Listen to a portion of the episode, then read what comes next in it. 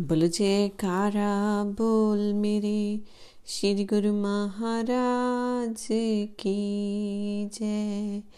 श्री परमहंस अद्वैत मत श्री ग्रंथ श्री चतुर्थ पातशाह जी का जीवन रूहानी जानशीन। श्री सतगुरुदेव महाराज जी तीसरी पातशाह जी ने आध्यात्मिक मार्ग के नियम अनुसार परिनिर्वाण से छः मास पूर्व इकतीस अक्टूबर सन उन्नीस सौ तिरसठ को श्री स्वामी बेअंतानंद जी महाराज को समस्त रूहानी रहस्य समझा दिए। इसी दिन श्री तीसरी पातशाह जी महाराज जी ने एक दिल से दूसरे दिल अर्थात सीना व सीना इल्म की रीति को पूरा किया। श्री सतगुरुदेव श्री स्वामी बेअंतानंद जी महाराज को सर्वगुण संपन्न जानकर उन्हें रूहानी दात प्रदान की। इस प्रकार श्री सतगुरुदेव महाराज जी तीसरी पातशाह जी अपनी मौज के अनुसार ग्यारह अप्रैल सन उन्नीस सौ चौंसठ को निज स्वरूप में लीन हुए। चौदह अप्रैल सन उन्नीस सौ चौंसठ को श्री आनंदपुर में सब संगतों को बड़े सत्संग हॉल में एकत्रित किया गया और सतगुरुदेव महाराज जी तीसरी पातशाह जी के श्री वचन सुनाए गए। उस समय बड़े हॉल कमरे में सब संगतों के अतिरिक्त श्री आनंदपुर के मुख्य प्रबंधक श्री सतगुरुदेव महाराज जी के साथ रहने वाले सेवादार तथा समस्त श्री आनंदपुर निवासी भी थे। सबके सन्मुख महात्मा दर्शन अलखानंद जी तथा महात्मा सुख सागरानंद जी ने श्री सतगुरुदेव महाराज जी के श्री मुख से फरमाए गए पुनीत वचन, जो उन्होंने अट्ठाईस अक्टूबर सन उन्नीस सौ तिरसठ को सेवादारों को श्री प्रयागधाम में समझाए थे, वह सुनाए। उन्हें बताया कि श्री सतगुरुदेव महाराज जी तीसरी पातशाह जी ने अट्ठाईस अक्टूबर उन्नीस सौ तिरसठ को नया गांव में सेवादारों को बुलाकर निजी मौज में ये फरमाया कि ये रूहानी सिलसिला युग युगांतरों तक चलता रहेगा। दो महात्मा हमने चुने हैं, ये सत्संग का काम हमारे बाद संभालेंगे। समय आने पर सबको विदित हो जाएगा, कोई भी दुखी ना हो। इन श्री वचनों को सुनकर सब सेवादारों की आंखों में आंसू आ गए। श्री मुबारक इरशाद हुए कि धैर्य रखो कि हम तुम्हारे अंग संग हैं। इसके पश्चात महात्मा सतगुरु सेवानंद जी ने खड़े होकर सबको बताया कि जो श्री प्रवचन इन महात्मा जनों ने सुनाए हैं, वह श्री वचन श्री सतगुरुदेव महाराज जी ने हमारे सामने इकतीस अक्टूबर उन्नीस सौ तिरसठ को इस प्रकार फरमाए थे कि परमार्थ का काम करना है। तुम सब ने हमारी बहुत सेवा की है, हम आपसे प्रसन्न हैं। पुण्य इरशाद फरमाए, हमारे बाद हमारे रूहानी जानशीन महात्मा बेअंतानंद जी होंगे, जो रूहानी गद्दी को चलाएंगे। श्री परमहंस अद्वैत मंदिर के तैयार होने पर सब संगत प्रातःकाल श्री परमहंस अद्वैत मंदिर में आरती पूजा करेगी और शाम समय सभी प्रेमी गुरुमुख श्री माधेय जी पर आरती पूजा किया करेंगे। आप श्री स्वामी चौथी पातशाह जी महाराज को संबोधित करते हुए फरमाया, दोनों समय आरती पूजा में सम्मिलित हुआ करेंगे। आपका आसन चौकी पर साथ ही बना दिया जाएगा। यही नियम भविष्य में चला करेगा। इसके पचास बीस अप्रैल उन्नीस सौ चौंसठ तदनुसार आठ वैशाख सम्मत दो हज़ार इक्कीस सोमवार रामनवमी के शुभ दिन विधि पूर्वक रूहानी जानशीन के लिए दिन निश्चित किया गया। सभी प्रेमी श्री सतगुरुदेव महाराज जी तीसरी पातशाह जी के विरह में विह्वल हो रहे थे। इन्होंने इन सब श्री आदेशों को हृदय में धार्य किया। उन्हें निराशा में आशा की किरण दिखाई दी। तत्पश्चात सबने श्री आज्ञा को शिरोधार्य कर श्री स्वामी बेअंतानंद जी महाराज श्री चौथी पातशाह जी के चरणों में वंदना की।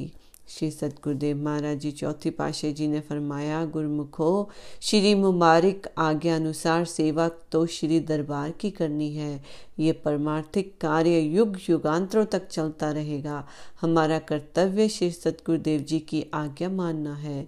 उन्हीं की शक्ति से ही सर्व कार्य संपन्न होंगे। सब गुरुमुखों को श्री आज्ञा का पालन करने करते हुए श्री दरबार की सेवा में निरंतर रहना है। सब संगत ने इन पावन वचनों को शिरोधार्य किया। पुरातन मर्यादा अनुसार बीस अप्रैल सन उन्नीस सौ चौंसठ शाम को आठ बजे श्री आनंदपुर में श्री श्री एक सौ आठ श्री स्वामी बेअंतानंद जी महाराज चतुर्थ पातशाही जी परमार्थिक राज सिंहासन पर विराजमान हुए।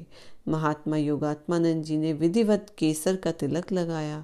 इसके पश्चात सब महात्मा जनों ने आपके शुभ भाल पर तिलक लगाने की रीति को पूरा किया। पुण्य सब संगत ने आपके श्री मस्तक पर तिलक लगाया। आपकी श्री आरती उतारी गई। इसी दिन सतगुरुदेव महाराज जी तीसरी पातशाही जी की पुण्य स्मृति में भंडारा किया गया। चौदह अप्रैल उन्नीस सौ चौंसठ से श्री श्री एक सौ आठ सतगुरुदेव महाराज जी तीसरी पातशाही जी के आदेश अनुसार श्री आरती पूजा का नियम श्री आनंद शांति भवन में आरंभ हो गया। श्री वचन तथा श्री आज्ञा थी कि प्रातः समय श्री आरती पूजा श्री परमहंस अद्वैत मंदिर में तथा शाम समय श्री आनंद शांति भवन में हुआ करेगी। श्री परमहंस अद्वैत मंदिर का निर्माण कार्य अभी कुछ शेष था। गुंबज का भाग अभी पूर्ण ना हुआ था। इसी कारण पहले एक वर्ष श्री आरती दोनों समय श्री आनंद शांति भवन में होती रही। आपने परमार्थिक राज सिंहासन पर विराजमान होकर अशांत विरह व्याकुल हृदयों को शांति प्रदान की। श्री सतगुरुदेव तीसरी पातशाही जी ने जिस ढंग से प्रेमियों गुरुमुखों को हृदय पर शासन किया, आप एकदम उनके विछोह से प्रेमियों के हृदय दुखित थे। आपने प्रेम एवं स्नेह से सिंचित कर सबने दुखित हृदयों को शीतलता प्रदान की। आपने विनम्र कोमल तथा सौम्य स्वभाव से सबके दिलों को मोह लिया। आप जन जन की आतर पुकार को पूरा करने के लिए तथा संत मत के नियम अनुसार परमार्थ का कार्य करने में संलग्न हो गए। आपने उन्नीस सौ चौंसठ जून के अंतिम सप्ताह से पंचमढ़ी के लिए श्री आनंदपुर से प्रस्थान किया। कुछ महात्मा जन भी साथ गए। बस द्वारा श्री आनंदपुर से चंदेरी ललितपुर सागर होते हुए नरसिंहपुर पहुंचे। मार्ग में इन स्थानों पर श्री दर्शन के लिए आए हुए प्रेमियों को श्री दर्शन तथा अमृत प्रवचनों से कृतार्थ करते हुए महापुरुषों का जन्म जन्मांतरों से भक्ति की अभिलाषी रूहों से आत्मिक संबंध होता है। अतएव वह युग युग से समय के अनुसार अवतार धारण कर भक्ति की तृष्ट आत्माओं को भक्ति का अमृत पिलाकर उनकी तृष्णा को मिटाते हैं। इस प्रकार यहाँ नरसिंहपुर में जब आपकी बस पहुंची तो सेवादार विश्राम के लिए विश्राम गृह अथवा किसी उचित स्थान को ढूंढने लगे। इतने में दो तीन प्रेमी भगत वहां आए और बस में आकर आपको श्रद्धा सहित प्रणाम किया। आपने उनसे कुशल क्षेम और उनके आने का कारण पूछा। उन्होंने कोई उत्तर ना दिया। आपने मौजवंश प्रवचन फरमाने आरंभ कर दिए। जिस प्राणी के सामने अत्यंत कठिनाई उपस्थिति उपस्थित हो जाए और उसे उस कठिनाई में कोई भी सहारा देने वाला ना हो, अनेक शत्रु उसकी जान के दुश्मन हो जाएं, उस समय सगे संबंधी भी उसे आश्रयहीन छोड़कर भाग जाएं, सभी सहारे टूट जाएं और सभी आधार छूट जाए, ऐसी दीन दशा में भी यदि मालिक का नाम उसके चित्त में आ जाए तो उसे कोई भी आँच ना आएगी, अर्थात कोई भी कष्ट क्लेश उसके निकट नहीं आएगा। सच्चा मालिक तो निर्बलों का बल और आश्रयहीनों का आश्रय है। वह सदा एक रस है। आवागमन के चक्र से परे और गुरु शब्द द्वारा ही उसे सच्चे मालिक को जाना जा सकता है। नाम ही सर्व दुखों की औषध है। जिसके सेवन से मन निरोग होकर प्रभु भक्ति में लगता है, अतएव जीव को मानव तन की प्राप्ति के सुदुर्लभ अवसर को हाथ से नहीं गंवाना चाहिए। इसी जन्म में नाम की कमाई करके सुख शांति आनंद की प्राप्ति कर जीवन के लक्ष्य को प्राप्त करना है। आपने ज्यों ही गुरवाणी के श्लोक को पढ़ा तथा प्रवचन फरमाए तो उन प्रेमियों के हृदय सब पर आध्यात्मिक प्रभाव पड़ा। उन्होंने आपके श्री चरणों में अपने घर पधारने के लिए विनय की। आप उनकी विनय स्वीकार कर उनके गृह में पधारे। उनके भवन के एक कमरे में श्री दरबार साहिब स्थापित किया हुआ था, दूसरा कमरा निवास के लिए तथा तीसरा अतिथियों के लिए बना हुआ था। आप ज्यों ही उस कमरे में से गुजरे तो श्री दरबार साहिब के आगे नतमस्तक होकर अपने साथ आए हुए सेवकों को भी वंदना करने के लिए आज्ञा दी। ये देखकर उन भक्तों के हृदय में आपके प्रति अधिक श्रद्धा का भाव उत्पन्न हो गया। उनमें से एक भगत जी ने तो स्पष्ट ही श्री चरणों में विनय की, विधाता की ओर से हमें भी ये पावन सुअवसर मिल गया है। दुनिया के बहकावे में हम आज तक अज्ञानता में भटकते रहे, अब तो हमने अपने सामने प्रत्यक्ष रूप में देख लिया कि श्री आनंदपुर के उन्नायक स्वयं गुरबाणी के शब्दों पर सत्संग उपदेश करते हैं। स्वयं उन्होंने आज भक्तों को वंदना करने के लिए आज्ञा प्रदान की है।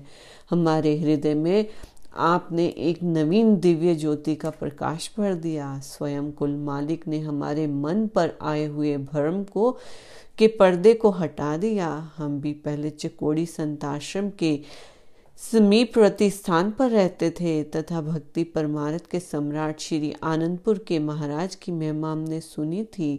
आज प्रकट रूप प्रकट रूप में घर में ही आकर आपने किरदार्थ किया। जब आप इस गृह में पधारे तो स्वाभाविक ही निमित्त लिखित शब्द श्री दरबार साहिब से में पढ़ा जा रहा था। आपने भी उसी शब्द पर ही प्रवचन फरमाए, कृपा करे जिस पार ब्रह्म होवे साधु संग, ज्यों ज्यों ओही बधाइए त्यों त्यों हरि स्यों रंग। सत सत्पुरुष उपदेश देते हैं कि जिस पर मालिक की कृपा हो और प्रभु कृपा से उसे पूर्ण सत्पुरुषों का सत्संग प्राप्त हो जाए, फिर ज्यों ज्यों उसकी रुचि सत्संग में बढ़ेगी त्यों त्यों ही उस प्राणी का मन मालिक के नाम में रंगा जाएगा। भले बुरे, संपन्न विपन्न, राजा रंक, दोनों ही पक्षों का तथा लोक परलोक का स्वामी मालिक ही है। जिसके नाम की सच्ची लगन तथा जिसके सच्चे प्रेम का मार्ग केवल सतगुरु की कृपा और प्रसन्नता से ही प्राप्त होता है। भाव ये कि संत महापुरुषों की संगति ही जीव को अपने मार्ग पर ले जाती है। संत महापुरुष तो निरपेक्ष भाव से उपदेश देते हैं। जो जीव उनके पावन वचनों पर आचरण करता है वह लाभवंती होता है। इस प्रकार इन श्री प्रवचनों को श्रवण कर उन भक्तों ने बड़ी श्रद्धा से आपको भोजन करवाया तथा आपने दो तीन घंटे के पश्चात वहाँ से प्रस्थान किया। नरसिंहपुर से आपने छिंदवाड़ा की ओर कृपा की। नरसिंहपुर तथा छिंदवाड़ा के मार्ग में नर्मदा नदी बहती है। जब आपकी बस यहाँ नर्मदा नदी के किनारे पहुँची तो पुल के इस ओर काफ़ी संख्या में ट्रक तथा बसें रुकी हुई थी। इसका कारण ये था कि इस बार वर्षा ऋतु शीघ्र ही आरंभ हो गई थी तथा दो तीन दिन पहले लगातार वर्षा होती रही थी, जिससे नर्मदा में बाढ़ आ गई। अब बाढ़ का पानी तो पुल से नीचे उतर चुका था, परंतु पुल पर चिकनी मिट्टी की तह जमी हुई थी। पुल पर चिकनी मिट्टी होने के कारण सबको ये भय था कि कहीं मोटर फिसल न जाए। ज्यों ही आपकी बस नर्मदा के पुल पर पहुंची तो आपने यातायात के बंद होने का कारण पूछा। सेवकों ने बस से नीचे उतरकर इसके विषय में पूछताछ कर श्री चरणों में निवेदन किया। आपने सब सेवकों का आदेश दिया कि सभी मिलकर इस पुल की मिट्टी को दूर हटा दो। सेवकों ने श्री आज्ञा का पालन किया तथा बस से नीचे उतरकर पुल से मिट्टी एक और करने लगे। अन्य लोग ये देखकर अत्यंत चकित थे कि कैसे निस्वार्थ भाव से सब अपनी वेशभूषा की परवाह न करते हुए श्री आज्ञा पाते ही जुट गए।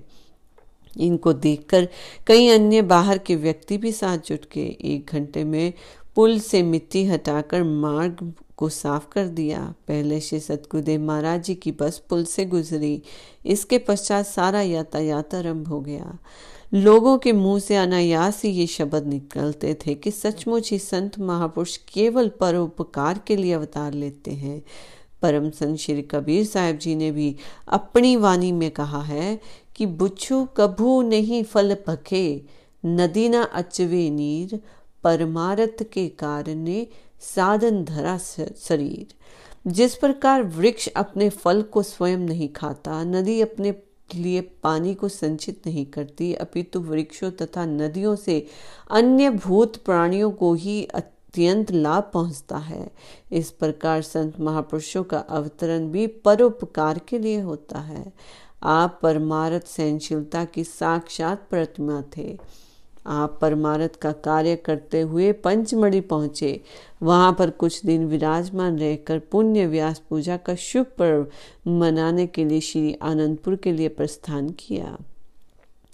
पंचमढ़ी से छिंदवाड़ा, जबलपुर, दमोह, सागर, बसोदा को किरदार्थ करते हुए अपने अशो, आपने अशोकनगर में दो चार घंटे के लिए आश्रम पर अनुकंपा की। ये स्थान आपके उपकारों से कृतज्ञ था। यहाँ पर आप साधु वेश में चिरकाल तक रहे थे। लोग आपके प्रति अत्यंत श्रद्धा रखते थे। सभी प्रेमी जनों ने हृदय में आपका स्थान बना रखा था। प्रेमियों ने श्री दर्शन तथा अमृत प्रवचनों से हृदय की तृष्णा मिटाने के लिए आपके श्री चरणों में दो तीन दिन यहाँ कृपा करने के लिए विनय की। आपने अशोकनगर के प्रेमियों के आग्रह पर एक रात्रि का अमूल्य समय उन्हें प्रदान किया। रात्रि समय श्री दर्शन खुले। आपने सर्व संगत के सन्मुख श्री वचन फरमाए। भक्ति के बिना मनुष्य कभी सुखी नहीं हो सकता, चाहे वह सारी सृष्टि का सम्राट ही क्यों ना बन जाए। नाम जपने से ही सुख प्राप्त होता है और नाम ही सच्चा संगी है। नाम जपने से सब इच्छाओं की पूर्णमाप्ति होगी, तभी जीव सुख को प्राप्त कर सकेगा। ऐसा कब हो सकता है जबकि सत्पुरुषों के बताए हुए उपदेश पर जीव चलेगा। सुख भी तभी मिलेगा जब भक्ति में मन लगेगा। भक्ति में मन लगाने के लिए ये आवश्यक है कि मन को अनन्य संकल्प विकल्पों से खाली कर दिया जाए। जब तक हृदय में संसारिक कामनाएं भरी हुई हैं, तब तक उसमें परमात्मा का प्रकाश यानी खुदा का नूर कैसे आ सकता है। ए जिज्ञासु, यदि तुझे मालिक का प्रेम प्राप्त करने की चाह है तो अन्य सभी कामनाओं से इसे खाली कर दे। कहीं माल मिलकायत, लाल जवार तथा सोना चांदी ही दिल में चाह है और कहीं पिता की, कहीं पुत्र की दिल में मोहब्बत है। इस प्रकार जहाँ जहाँ भी सुरती का ख्याल होता है, मालिक से के मिलाप में रुकावट है। सत्पुरुषों का ये भाव नहीं कि इन पदार्थों का प्रयोग ना करो, परंतु इस बात का विशेष ध्यान देना कि संसार के विषय भोग हृदय में ठोर ना पाए। अगर उन्होंने दिल में घर कर लिया तो परमात्मा के मिलने के मार्ग में बड़ी बाधा होगी। माया और भक्ति दोनों इकट्ठी नहीं रह सकती। ये दिल मालिक का मंदिर है, इष्ट देव की उपासना का स्थान है। मायावी विश्व विकारों के लिए इसे मुसाफिर खाना नहीं बनाना। संसारिक सुखेश्वर में मन को ना फंसाते हुए संत महापुरुषों के उपदेश अनुसार जीवन व्यतीत करना ही गुरुमुखों का परम धर्म है। यही प्रवचन ही जीव की निजी पूंजी है, जिन पर आचरण कर लोक तथा परलोक में सुख की प्राप्ति हो सकती है। इस प्रकार रात्रि के समय श्री दर्शन तथा श्री सद्वचनों से प्रेमियों को किरदारत किया।